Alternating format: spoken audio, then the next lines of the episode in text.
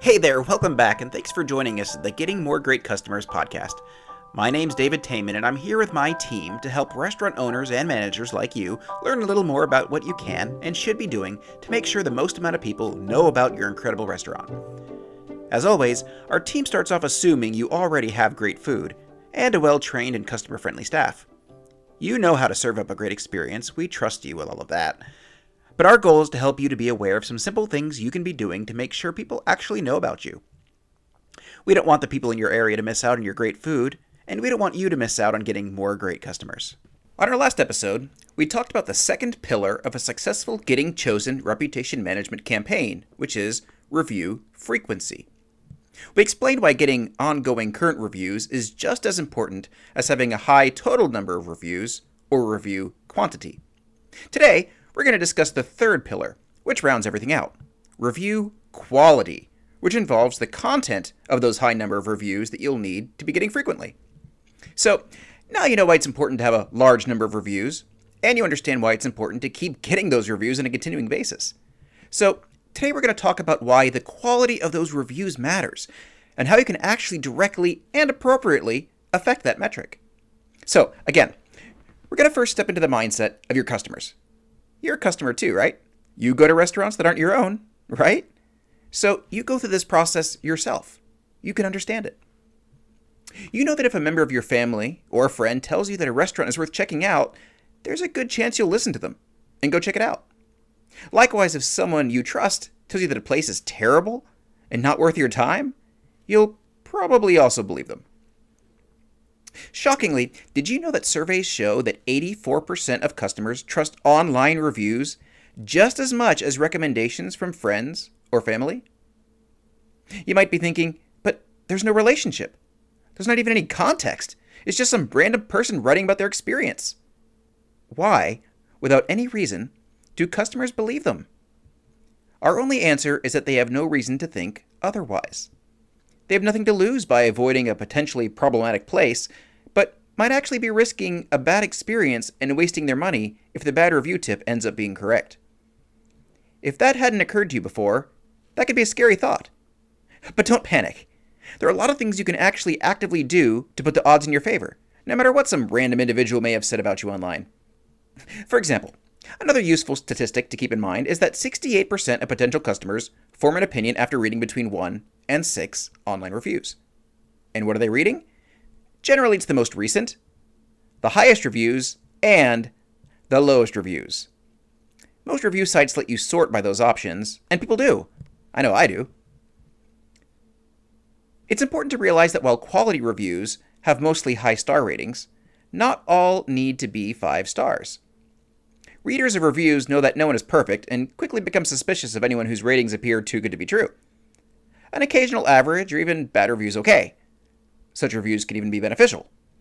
A bad review handled properly, which may include a professional public response, sends a signal to potential customers that lets them know that if something goes wrong, you care, want to know about it, don't get overly defensive, and if possible, you'll fix it. So, if a complete five star average looks a little too good to be true, what makes an ideal score? Well, it has to do a lot with your competition. If your business has reasonable competition nearby, the difference between having a 4.5 star rating and a 4.6 can mean that a new customer chooses your competitor instead of you. Unfortunately, that missed new customer may even now become loyal to your competition and stop looking for a new place in the area. Even if the quality of your service is actually much better, it ultimately doesn't matter if the quality of your reviews is substandard. If they haven't experienced your quality, they're not going to know about it. The decision of whether a review reader becomes your regular customer or your competitors might just be up to the quality of your reviews. Once you've decided on a good target score, we generally recommend targeting 4.5 to 4.8, depending on your specific local competition. You'll want to start a review funnel to help you reach and maintain your goal. If you don't know what a review funnel is, we'll talk a lot more about that in our next episode. In short, a review funnel is a process that includes asking a customer for feedback and giving them a simple way to send negative feedback directly to you and encouraging them to post positive feedback in a public review. Yeah, I know that sounds complicated, but it can actually be easy. Again, we'll talk more about the mechanics of that in the next episode. But what you need to recognize today is this if not asked to give a review, most customers will only do so if they've had an out of the ordinary experience. Sometimes, if you're lucky, it might have been a meal that went way beyond their expectations, and perhaps a server who calmed a screaming child with her exquisite dance moves and a repertoire of jokes and funny faces. But unfortunately, far more likely, it's usually prompted by someone who had a bad day and just wanted to make sure someone knew about it. The people motivated to give reviews on their own without prompting aren't those having regular wonderful meals that they hoped for and expected. It's those who had an extraordinary experience. And that means that if you don't have a plan to get those ordinary experiences reviewed, the quality of your reviews will be based on unusual experiences and not what your everyday visitor should expect. Let's be frank. While everybody's meal at your restaurant is certainly not the worst meal experience ever, it's probably also not their best meal experience ever either. It's probably just really, really good. But really, really good meals that are just as expected don't get reviewed unless they're specifically asked to.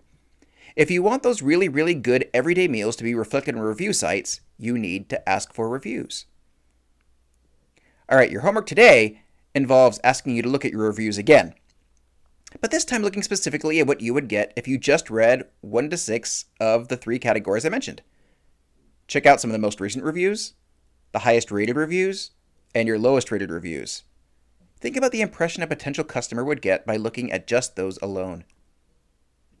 Next time, we're going to talk about the review funnel and how that relates to a common question about asking for more reviews. If more people are reviewing my restaurant, won't I get some more bad reviews in there as well? And doesn't that make asking a risky venture? Those are good questions, and we're going to address them head on. As always, you can get a free analysis of your online reputation by going to www.moregreatcustomers.com slash free report. That's moregreatcustomers.com slash free report. Lots of great information to help you get the big picture of how your online reputation is looking to customers, and some good suggestions as to what to do about it.